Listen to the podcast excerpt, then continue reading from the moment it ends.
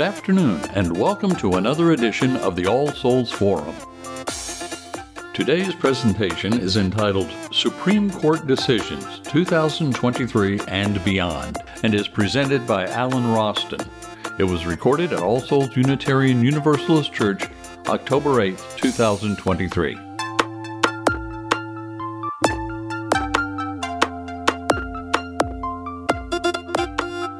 Our guest today is Allen Rostron. He is a professor at UMKC at the law school. He's been there for 20 years teaching constitutional law and tort law. Allen was in New York City before that. So he lives in Kansas City in the Brookside area with his family, including his canine family. He's going to talk about some of the cases uh, are pending in front of the Supreme Court and tell you where he thinks the court will go with some of those cases. So, Allen, take it away. Thank you. Thank you, Craig. Well, good morning. Thank you for the invitation to be here. It's nice to come and talk about these things. It is good timing. As Craig said, you know, the Supreme Court does begin their uh, new round of arguments for the year, you know, on the first Monday in October. So they've just gotten underway. And so it's also good timing because, you know, the Supreme Court is important. It always has been, but maybe especially so at this time.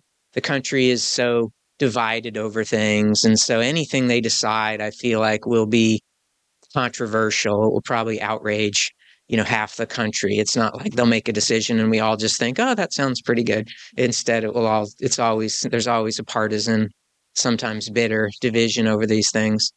Uh, and um, it, you know, it's also important because the Supreme Court really has undergone a shift in just the last couple years. For decades, they had been fairly stable in their overall position on the political spectrum. The the center of the court was moderately conservative. The, if you took the media, if you lined up the justices from the most conservative to the most liberal, the one in the middle, who would have a lot of control as a as a decisive voter, the fifth vote out of nine is going to make a majority. And so that middle voter would be someone like Sandra Day O'Connor, or then at one point Anthony Kennedy. And they were appointed by Republican presidents, and they were Republican uh, Republicans themselves, relatively moderate. They they might agree with more liberal views on some issues and more conservative views on some other issues. And so it meant it was sometimes hard to predict what the Supreme Court was going to decide. It was often there were four, maybe four on one side and four on the other, and it really was going to come down to one person in the middle, and you weren't entirely sure what they might say. They really did swing back and forth. And just in the last couple years, that has obviously shifted with the retirement of Justice Kennedy in 2018, and then the uh, passing of Justice Ginsburg uh, in uh, 2020. Um, they were replaced by people who are more conservative, and so now you have a pretty solid majority of six conservatives who are pretty reliably uh, taking conservative positions on the issues. Now, the median justice is probably Brett Kavanaugh, who is uh, probably you would probably not describe him as a moderate. He's a more more of a, a stronger conservative person. He um, I mean, he's less conservative than some others, like Clarence Thomas and Samuel Alito, but nevertheless, you probably wouldn't describe him as a moderate. And so it, you know, it changes the nature of the decisions. There's just different a different uh, number of votes there on some of these issues, and it means they may change things that they had decided in the past, and they're pretty willing to do so. They're, uh, you know, some judges might be more hesitant and say, "Oh, just for the sake of stability." Let's maintain existing precedent and not overturn things too much. Let's go slowly. And some people, some of the members of the court, like Chief Justice John Roberts, might be somewhat more in favor of that. Uh, but some of the justices don't particularly care about that. So Clarence Thomas, maybe more than any anyone else, he would say, "Let's just get it right. I don't care if we change something that was just decided or that was decided hundred times over. Let's just make sure we get it right." So they are willing to change things, and that makes it uh, it makes it interesting. I guess the other things that sort of surround the Supreme Court and controversies these days are one, there were a lot of grievances about the way the recent appointments to fill vacancies on the court went. The obviously when Justice uh, Scalia passed away, they didn't replace him until after the next election, and so Barack Obama didn't get to make that uh, point. He appointed someone, but didn't get that person considered. And then on the other hand, when Justice Ginsburg died, they pretty quickly did replace her. So that seemed inconsistent to a lot of people. And the nomination of Brett Kavanaugh and his, the issues surrounding him were controversial. So there's all that. And then on top of that, you've had a lot of stories that are people are maybe aware of over the last year about ethical issues surrounding the Supreme Court. It, it turns out, I guess, that if you're on the Supreme Court, there there are billionaires who would want to go on vacation with you and take you on a pretty a pretty luxurious vacation uh, free of charge uh, just because they're your they are your friend. Uh, and so that's come to light and that some of that wasn't disclosed. And so people are talking about those what should there be some way of of dealing more with those ethics issues or potential conflicts of interest and that sort of thing. So you have all that. And uh, I'll talk about some of the things they're going to decide this year. They're pretty interesting. Um, I would say they're not huge blockbusters like once in a decade uh, sorts of issues that would come along this year, but they're nevertheless interesting. Uh, one of them I'll, I'll, say a bit about. It's it's probably not the most important one, but I think it's kind of interesting, and it is it's something we can all relate to. At least we have some. I don't know a lot about social media. I'm not real uh, active on. I don't think I've ever been on Twitter, and uh, my my Facebook is really not used for anything. Uh, it's just there in case someone's really trying to find me. But you know, social media is a pretty big deal these days for a lot of people, and it raises freedom of speech issues. And in fact, you know, these days when freedom of speech issues come along, they almost always have the, the new ones that are sort of important. They almost always have something to do with online speech you know, that's the new frontier sort of issue. It's like with, um, you know, student speech is really interesting. Like, what rights do students have when they're in high school and that sort of thing to express themselves? The cases used to be about all kinds of things. It could be about the school newspaper, or maybe a, a student gave a speech uh, in the auditorium and it was controversial, or maybe they wanted to do some kind of protest. Like the old classic case was about students up in Iowa who wanted to protest the Vietnam War and wear black armbands to do that. Are they allowed to do that? These days, every issue about freedom of speech for students is about something on Instagram or TikTok or one of those kinds of things. They're putting stuff about their school on there, and then it gets to be controversial. So that has arisen, but it's in the context of government officials. To the extent a government official could be the mayor or a governor or the president, even to the extent that they uh, maintain a social media presence, uh, do the rest of us have a right to access it and comment on it? Um, this arose uh, really famously with President Trump, former President Trump, who was, as you may know, was pretty big on uh, Twitter, the, or at least what was previously known as Twitter. And he had a lot of. He started an account before he was uh, ran for president, and he he continued to have it when he was the president. Had lots of followers and millions of them, and he used it quite a bit. He was very prolific on on what was then known as Twitter. Uh, and then eventually, that some of that became uh, controversial uh, because uh, some of these platforms, I think it sort of started with in the summer of 2020, he had some uh, content that was uh, deemed by Twitter to be problematic. And um, in particular, after the, the death of George Floyd and protests about that, he said some things about shooting. If there was any looting, then there would be shooting, that the military would be used and that sort of thing. So that was seen as glorifying violence. And some other tweets addressed uh, ele- issues in the run up to the election about like the idea that, that mail in ballots are all fraudulent and that was deemed by Twitter to be misleading. So they were they were not stopping these tweets, but they were uh, flagging them as being problematic in some way, misleading or glorifying violence. And then you had other issues that came along. The one was uh, um, Twitter um, uh, censored some stories about Hunter Biden's laptop. So the these stories about the laptop computer belonging to the president's son. There was reporting on that by the New York Post, and uh, Twitter was concerned that it might be sort of a fake story, and so they uh, had uh, at least temporarily, they had blocked some of that stuff from being circulated on Twitter. And then you had the whole election in 2020 with all the controversy surrounding that. And then you had the events of January 6th. So eventually Donald Trump was, you know, suspended or banned permanently. I guess I don't know if he ever came back after the change in ownership, but but uh, he he moved on to his own platform, I guess. But uh, but at least at, at one point, you know, he was blocked because they were worried that he would incite further violence so you had all of those things going on. And then mixed up in all that, you have COVID, the pandemic going on. And the uh, things like Facebook are under pressure to do something about circulation of misinformation, you know, through Facebook. If people are putting stuff up there about you know, vaccines or whatever it may be. Uh, the the origins, even there were controversy about the origins of the virus. Did it come from a lab leak or whatever? So there's some uh, some uh, attempt to sort of uh, limit what information gets spread. All of this adds up to a feeling by some people that the tech companies are biased and that they have a uh, that they're they themselves Google and Apple and Facebook and all these companies were perceived as being run by more liberal people and that they had essentially an approach of discriminating against conservative viewpoints. And Donald Trump or the Hunter Biden laptop or uh, views about COVID, whatever it may be, it was seen as uh, a systematic censorship or suppression. Sometimes people said, oh, even if they're not censoring it, maybe they're using their algorithms to make it less likely that more conservative viewpoints would be expressed. And so, you know, what do you what do you do about that if you feel that there is that kind of a discrimination? One possibility would be that you might uh, file a lawsuit against them. You might think to yourself, well, they should probably sue them and say that it's violating, you know, freedom of speech.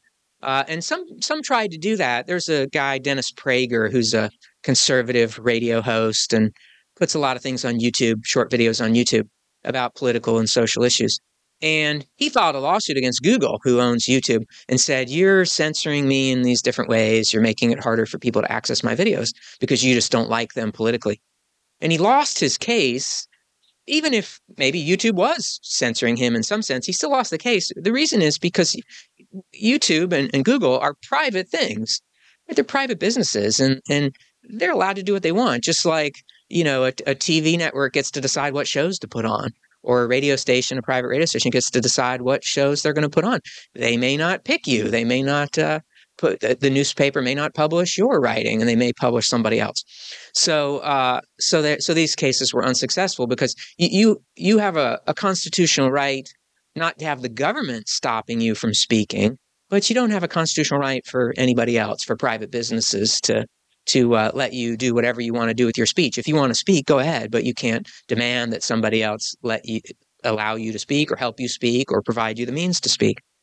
So that was unsuccessful. Some people argue that that should be changed, that somehow the social media companies and the tech companies had just become so big and powerful that we ought to rethink that because it's they, they account for such a huge amount of uh, expression that occurs these days. But at least under existing law, it's pretty clear they're private companies and can do what they want. And so people who ha- who are concerned about discrimination turn to another branch of the government. They turn to legislatures. They went to state legislatures that they thought would be friendly to them, sympathetic to them. And they said, we should pass laws that prevent the tech companies from continuing to do this. And so, for example, in Florida, they passed a law a year or two ago, uh, signed by Ron DeSantis, one of the presidential candidates, and it was aimed at the big tech companies and what was perceived that they were doing wrong.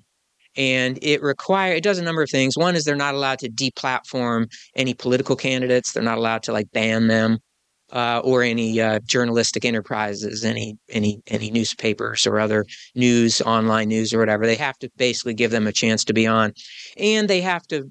It basically was aimed at preventing political discrimination in the way they treat all the people who post content on these sites. So you couldn't. It would be. It would become a uh, illegal to uh, uh, disfavor conservative viewpoints, and if you did, you could get sued and owe a bunch of money to people.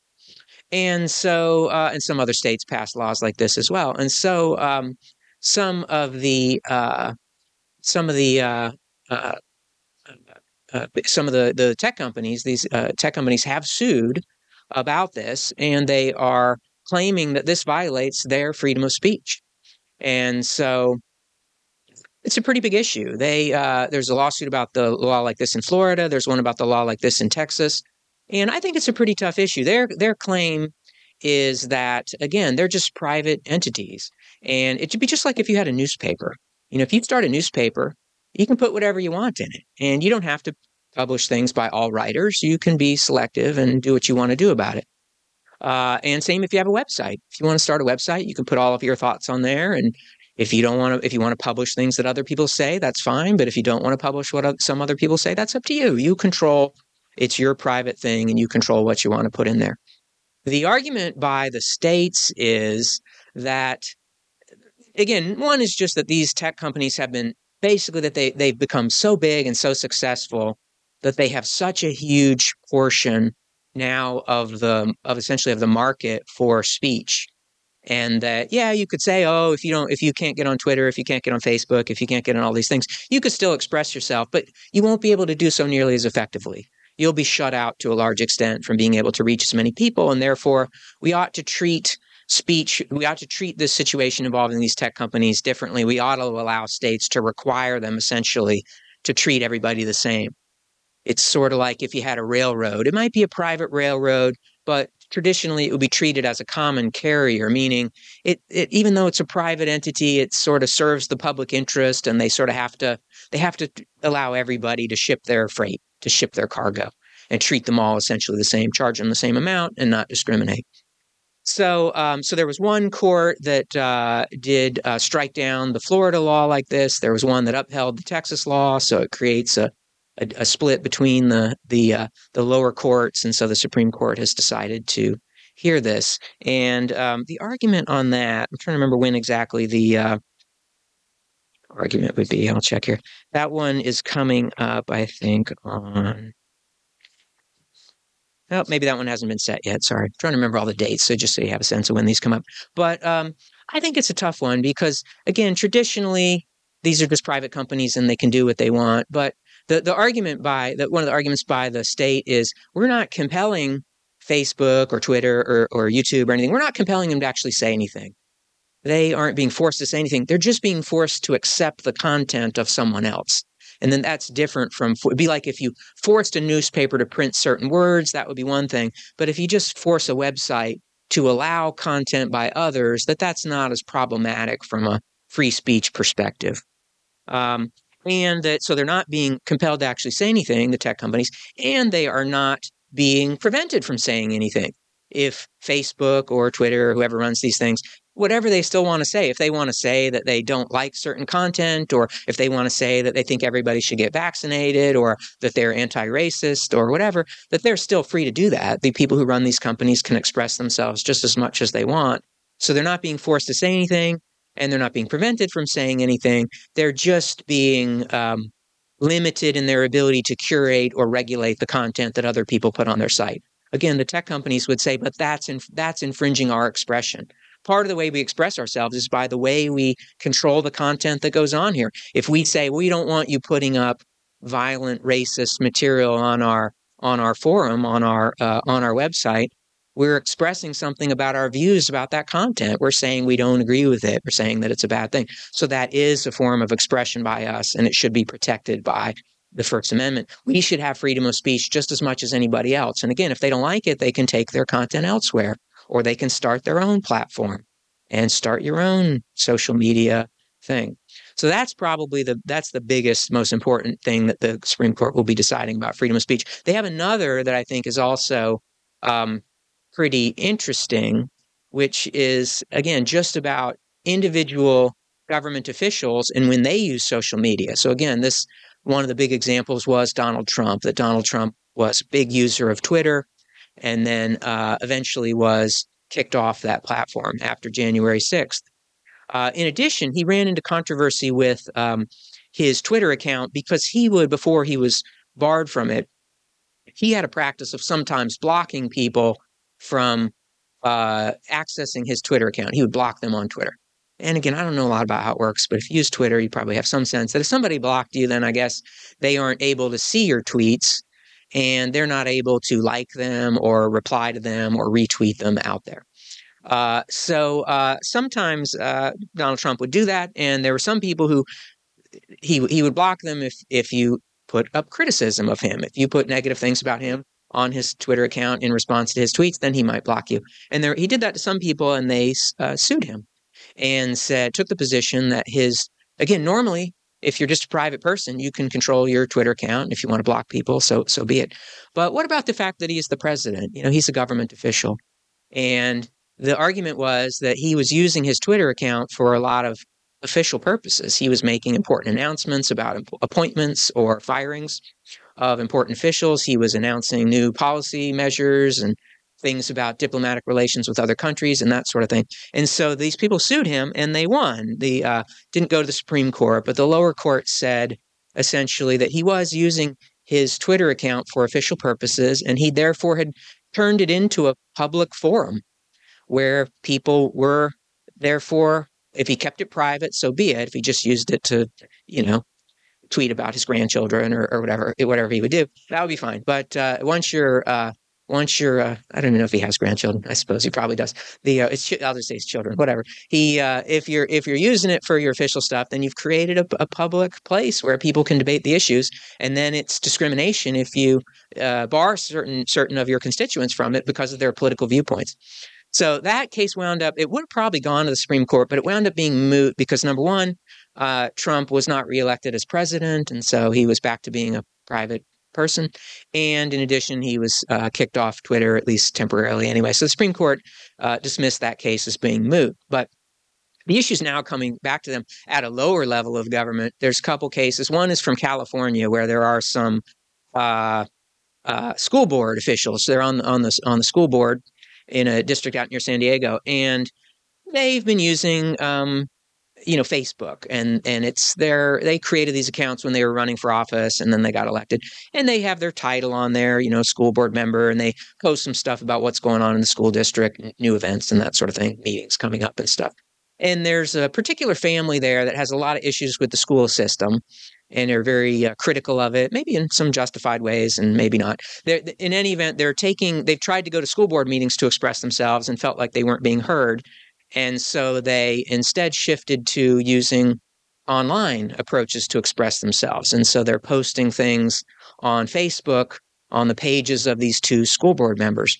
And they're not doing it in the, they're not uh, maybe following the best etiquette for social media use. They're taking, and they write something and then they post it like 200 times in res- identical cut and paste in response to every post that's on the person's Facebook page. So the, the the the, school board members say, you know, you're really just kind of spamming us, and it's kind of rude, and so we're gonna we're gonna block you from using it. And uh, so there, the courts uh, felt that that was a form of discrimination. That these people were were they there this wasn't just their personal facebook page it had their position their official position noted on there and they were using it to say things about school district matters and so again, they had created a, the idea was they had created a public forum where people were entitled to express themselves and to talk back to these public officials. There's another case that went the other way. This one was from Michigan about a guy who was the city manager and he has a Facebook page and he has, you know, again, stuff on there about his kids and, oh, here's a picture from the birthday party or whatever. Uh, but he also has uh, notes that he has the job as city manager and he will sometimes post things about, oh, we, we've issued a new policy on this. He'll try to publicize things that they're doing. And that was all fine until the COVID pandemic. And then he was responsible for making their policies during the pandemic about what, you know, whatever was masking or whatever other measures they were taking to deal with that.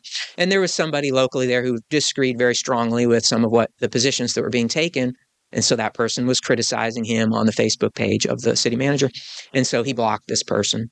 And uh, so that person, uh, uh, uh, the courts ruled against him.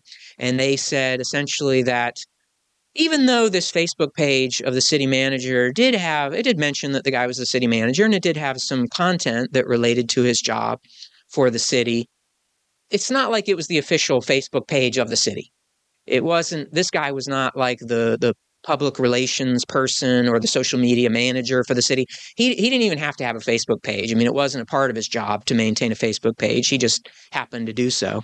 Uh, and so they said that's a better approach. It should only become a public forum where everybody has a right to participate in it and you can't block people. It's not just that it has some content about your job, it has to sort of be a part of your job if it's a part of your job that you handle the social media, then yeah, you know, then it's out there and everybody has to participate. So again, it's a split between the courts on how to approach that, and that will um, that will be decided by the Supreme Court coming up pretty soon. And again, that one, I don't know. I mean, I I, I am kind of sympathetic to the. I like freedom of speech. I think it's generally it's a great thing. I think um, I'm sympathetic to the. I don't like the idea that government officials would be able to pick and choose and oh, you're not allowed to be on my social media and say things just because you're saying negative things about me. But on the other hand, I don't know. I could see the idea that you know everybody you're going to have so much criticism these days and might be nice to be able to just maintain a facebook page even if you're clearly you could just take you could just maintain you could avoid the problem by just having a purely private page and just don't mention your job on there but but short of that yeah I think that one's kind of kind of a tough issue. They will hear the argument for that one coming up on Halloween. So I don't know if the Supreme Court does anything special for Halloween. If they, uh, they probably don't. They probably don't wear any costumes or anything. But uh, but uh, that one is coming up. So I think that one's kind of an interesting one. There, uh, it wouldn't be normal these days if this unless the Supreme Court was deciding something about elections and voting and all of that. Eh, obviously, that's super controversial now. So they do have a case coming up about that, which is about uh, gerrymandering.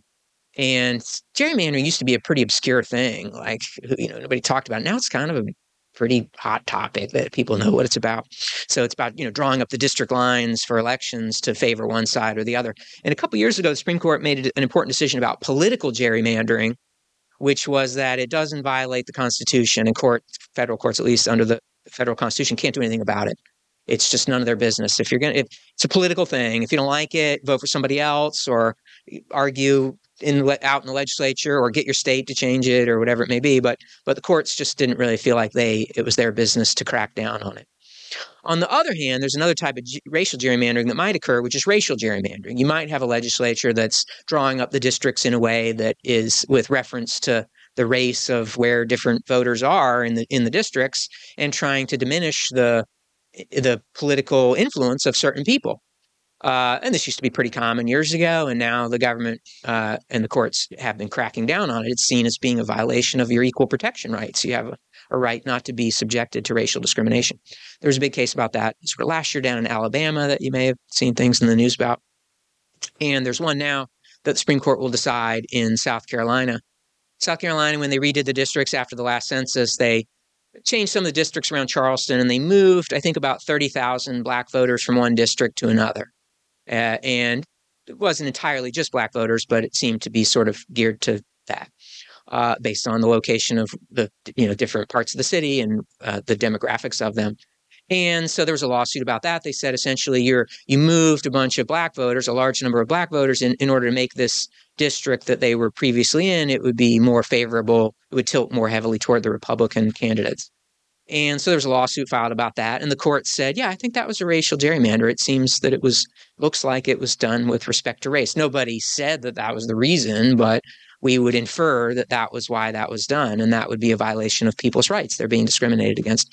The Republican Party of South Carolina says it wasn't a racial thing, it was just political we weren't moving these people because they're black. We're moving them because they're Democrats, and we we wanted yeah we wanted to hurt the Democrats. We wanted to put them over here in this other district where their votes would we we were going to sort of scatter their votes across a few districts where they wouldn't be all that influential, and this remaining district would be more Republican. And so that's so that's okay. We're allowed to do political gerrymandering. Why are you saying it's a racial thing?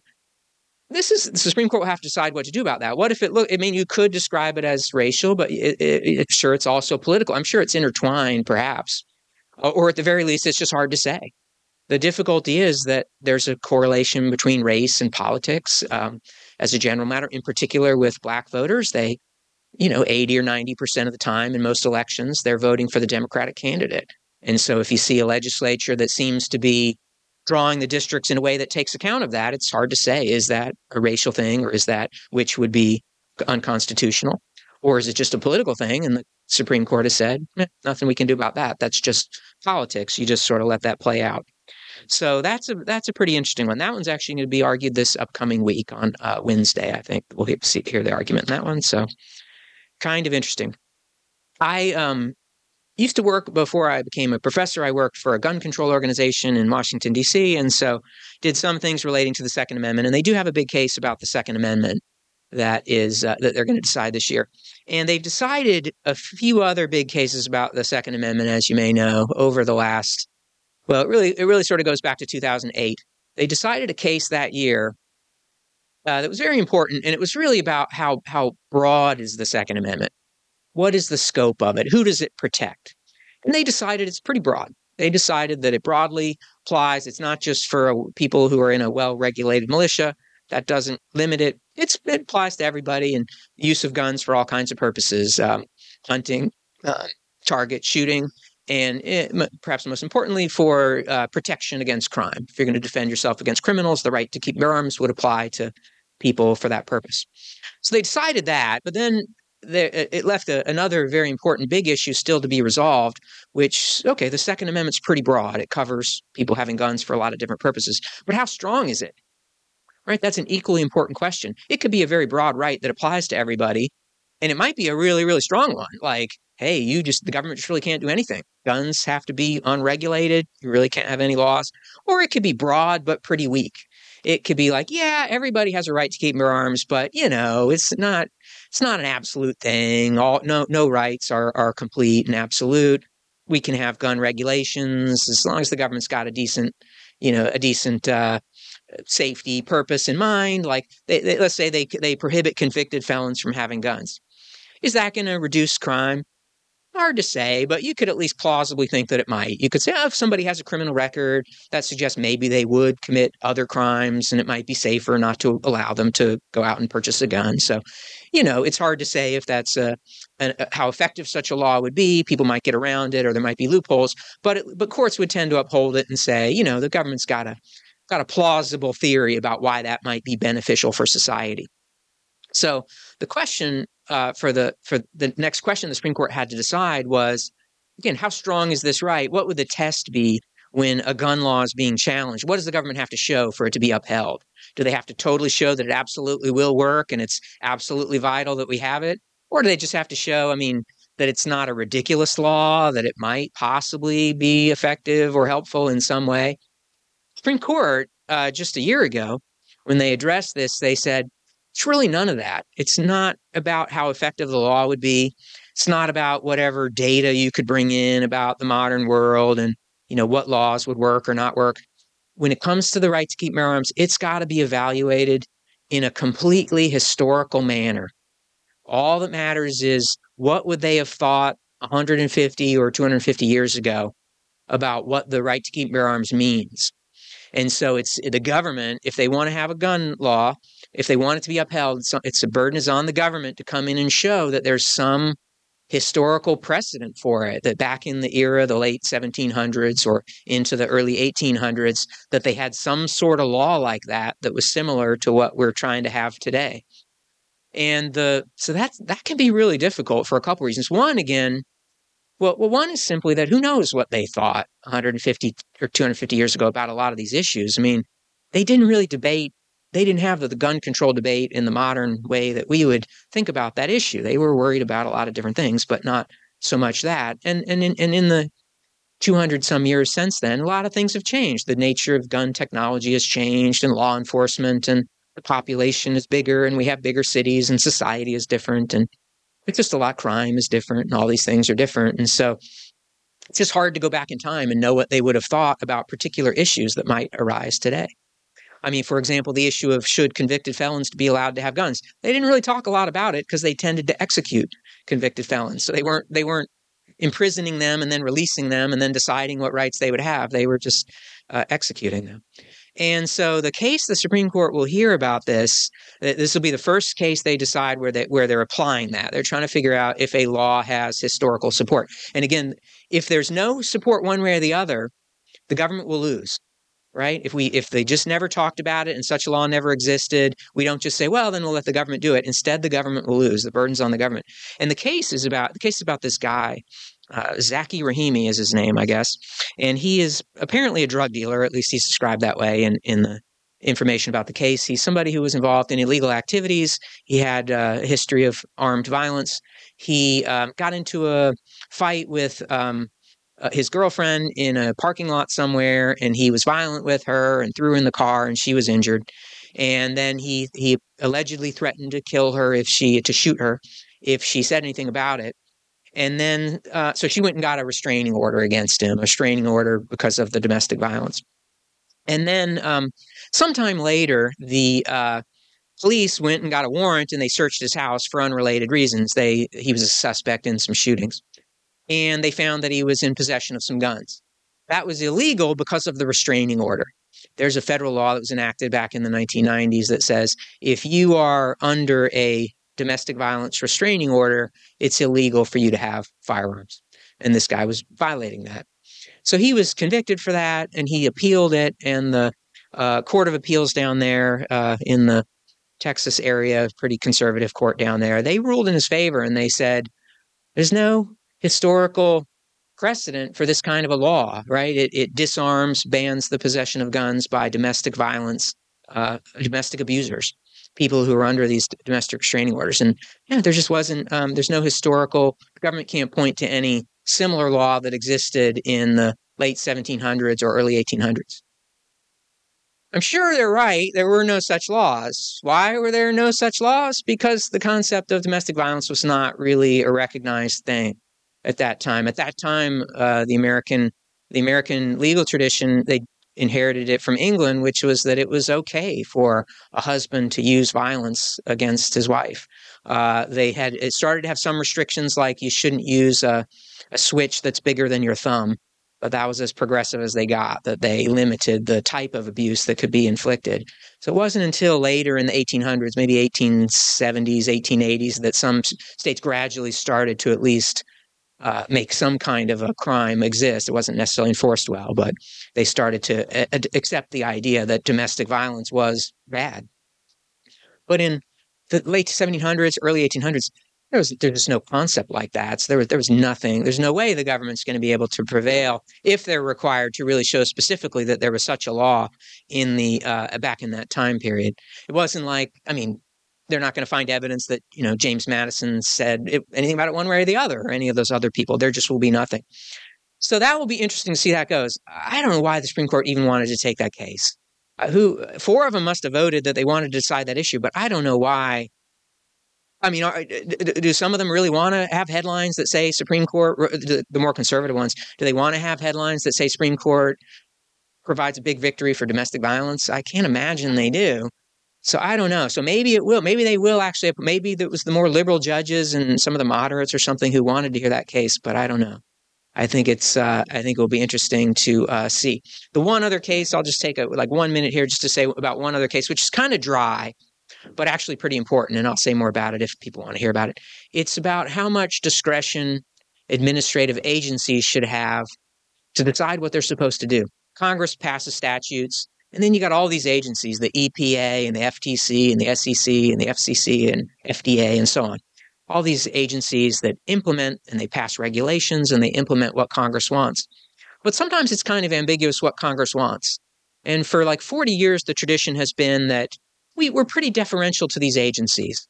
As long as it's reasonable the way they're interpreting what Congress has told them to do, that's fine. We'll we'll we'll defer to their expertise and their authority on that. But there, some of the conservative judges really don't like that. They're, they they would like smaller government.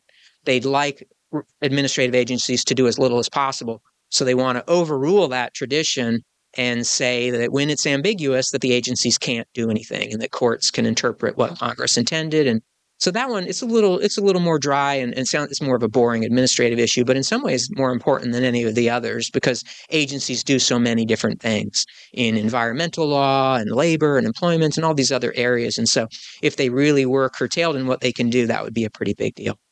Right. Well, I will stop there. And again, I'm happy to answer your questions uh, to the extent you want to ask them. Okay. Thank you, Allen. All right. Any questions? Thank you very much. It was very interesting. Um, I'm no expert, but I think we're supposed to have separation of church and state under the Constitution.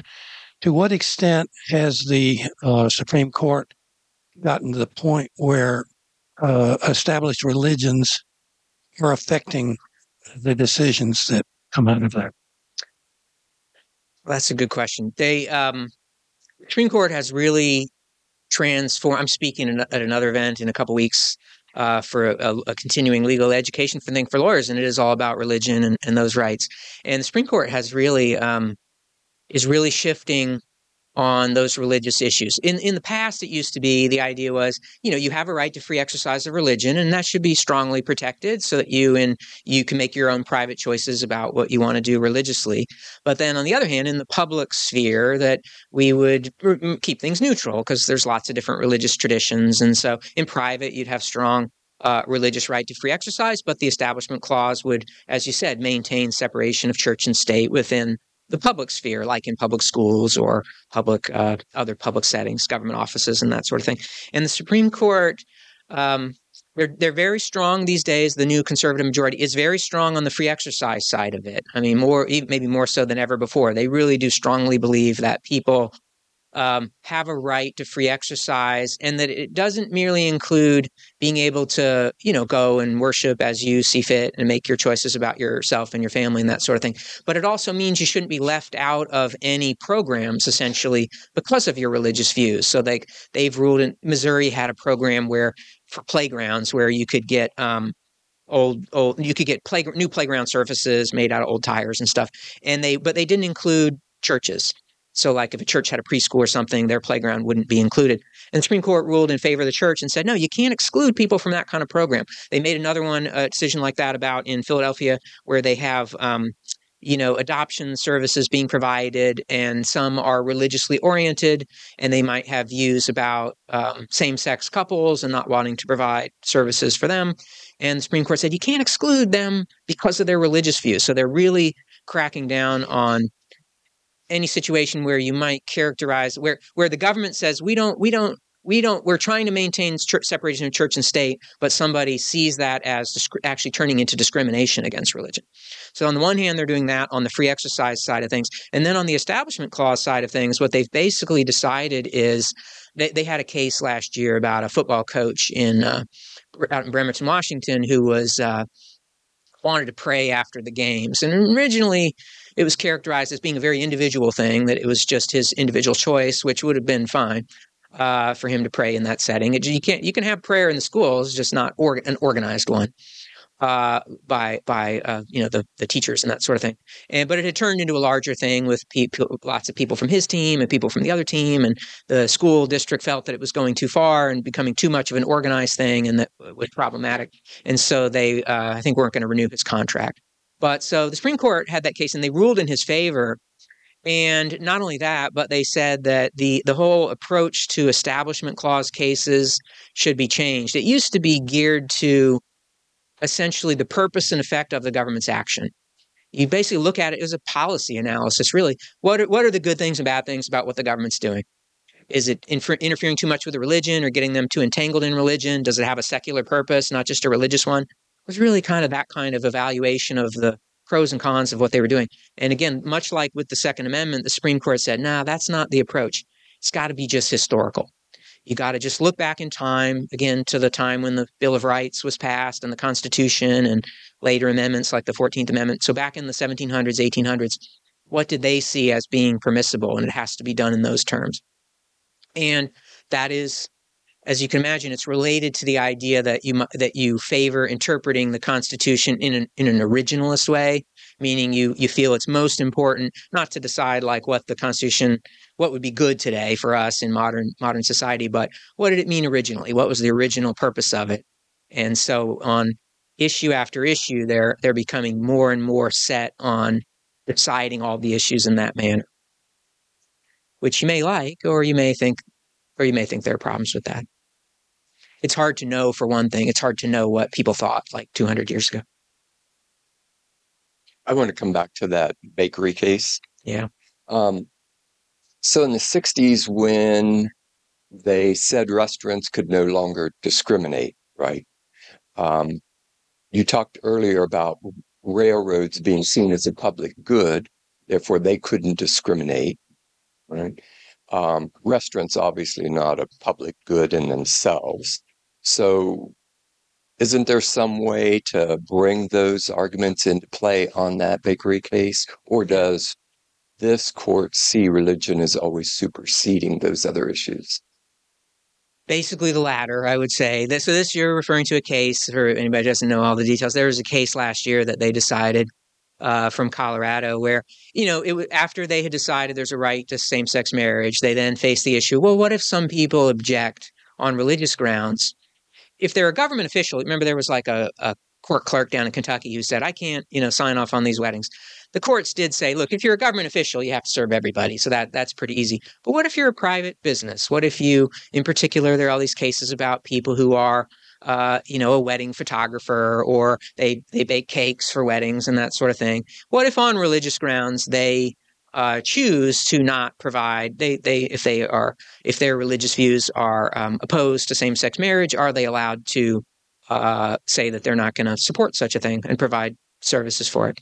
And it runs that runs counter to many states having laws that prohibit discrimination on the grounds of race and gender and sometimes uh, sexual orientation.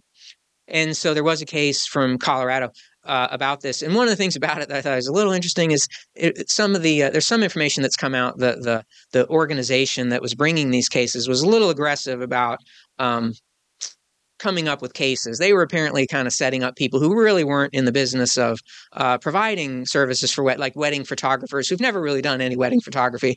Maybe they took a picture at their brother's wedding or something, but that was about it. But this this group would set them up to be uh, allegedly a a uh, wedding photographer so they could bring a suit. And in fact, there was this in the case that you're mentioning, the Colorado one. They went back and and the day after the lawsuit was filed, there was an email that the the, the person bringing the lawsuit supposedly received from someone saying, "Hey, I'm getting married to this guy," and um, you know, and they both had male names, and so I'd really love you, for you to design a website for it, and blah blah blah. Nobody apparently checked the email to see if it was really legitimate, uh, and so later, after the Supreme Court decided, they went and con- a reporter contacted the guy whose information was all there, and he's a real person, but he said, "I don't know anything about this. Like, I didn't send that email." I am already married. I wasn't. I'm married to a woman, and I I just it's just I don't know where this came from. So it seemed um, a little suspicious that somebody was trying to maybe uh, invent evidence to support it. But none of that changes the outcome, which is that the Supreme Court did rule in favor of the person, and they said they, they, they it's it's hard when rights conflict. I think that's one of the hardest things. I mean, I remember once I was years ago, I was speaking to a group at the Bill of Rights Institute in Washington D.C. They were teachers, and we were talking. I was there to talk about the Second Amendment, and one of them said, "Well, why wouldn't you? We just you're you're sort of suggesting that you wouldn't want the right to keep your arms to be strong, but why wouldn't you want everybody to have rights? Why rights are good."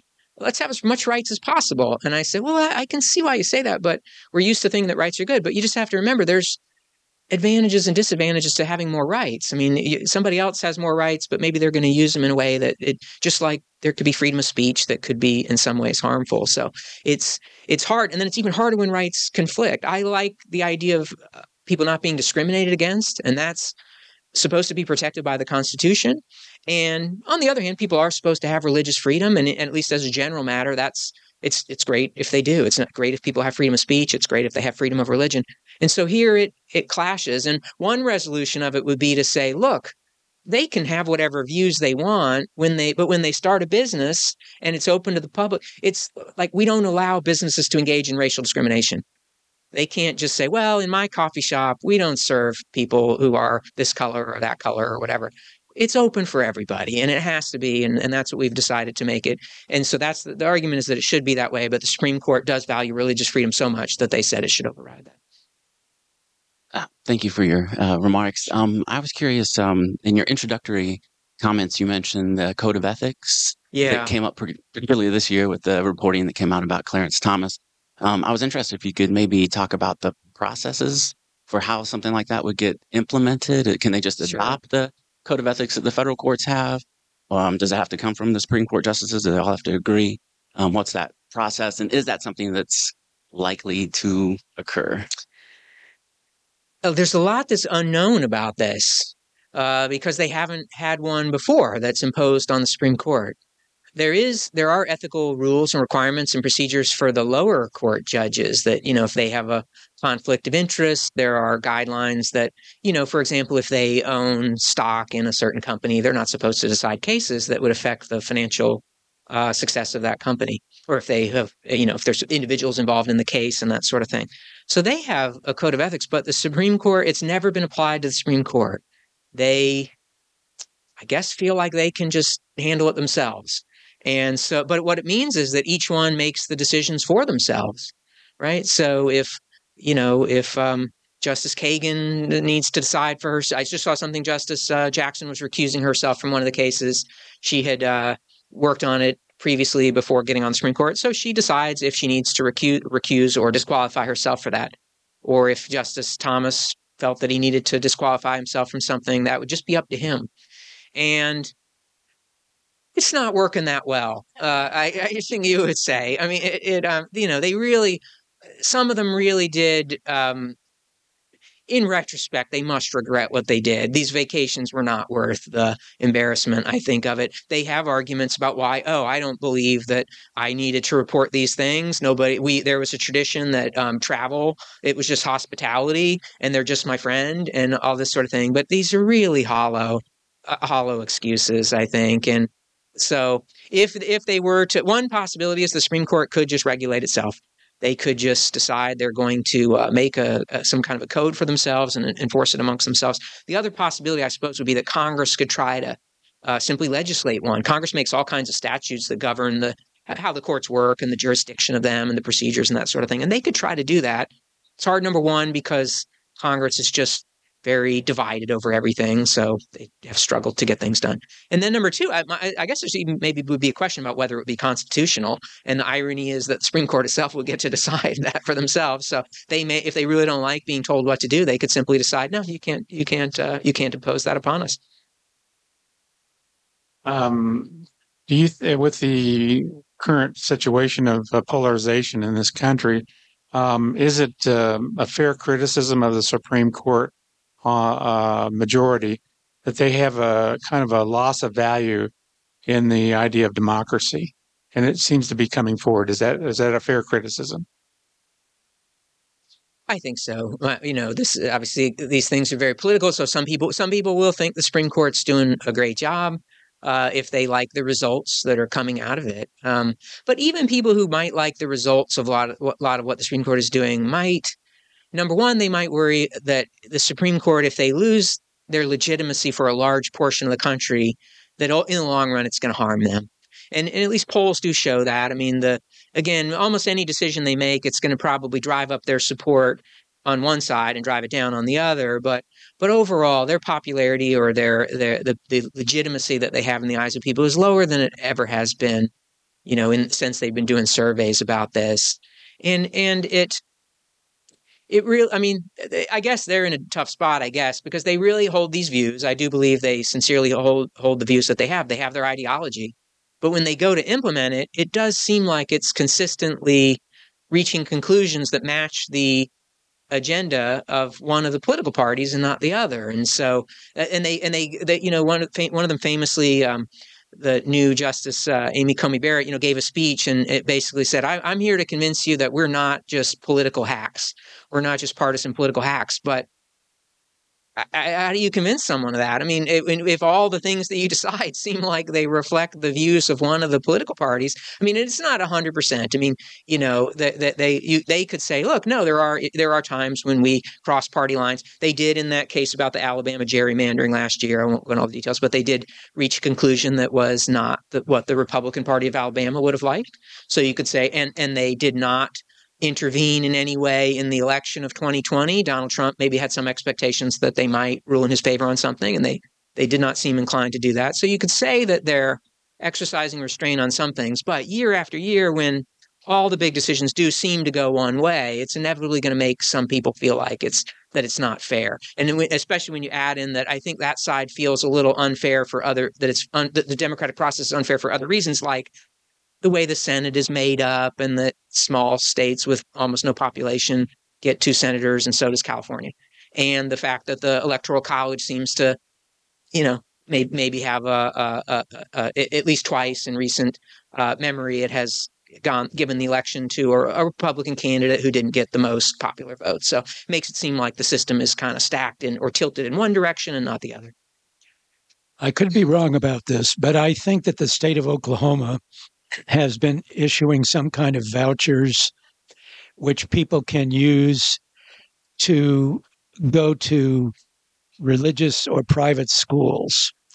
So this would seem on the surface possibly to present issues of separation of church and state. Do you know anything about this case in Oklahoma? And if so, could you talk about that? Um, school vouchers programs have been around for a while, and I don't know specifically about the one in Oklahoma, but some states do have these programs where essentially, you know, some money is made available to families, and then they can use it as they wish. And sometimes they have the option to use it in a like a, in a charter school or some other public school, uh, but they can also use it in a private school. And most of the time, when they go to use it in a private school, it almost always will wind up being used in a for at a religious school, a parochial school, because that's sort of what's available and, and what is established. And I think the Supreme Court will allow it. It does um, on it, it does represent a large transfer of public funds to people to be used for a religious purpose. I think that's undoubtedly the case. I mean, you're giving large checks essentially to families, and they then can go use it at a school that is a religious one. Um, the argument in favor of it uh, that, that, I think the Supreme Court uh, would would adhere to is it's it's a matter of it's being done through private choice that family. It's just the money's being distributed equally. It doesn't matter what your religion is or, or where you want to use it.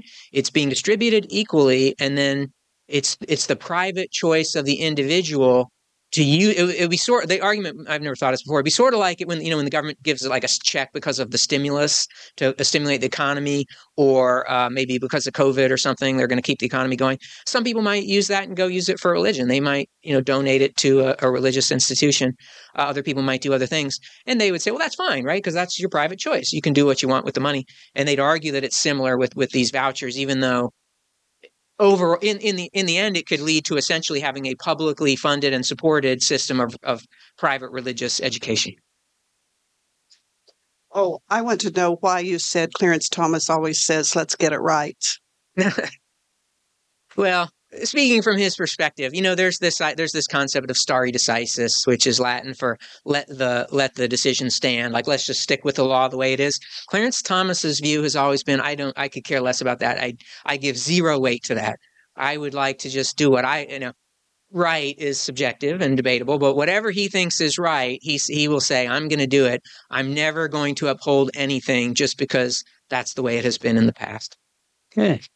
So, thank you for joining us today. Um, for those who are listening to this later on KKFI, you've been listening to Allen Rostron. He's a professor at UMKC Law School teaching constitutional law and tort law. We've been talking with him about issues that he sees the Supreme Court is taking up um, during the new session that just started.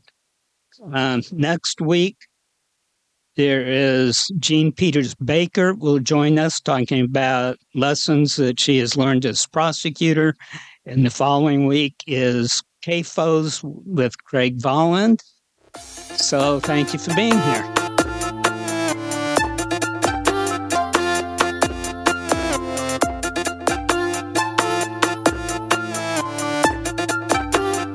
Thanks for listening.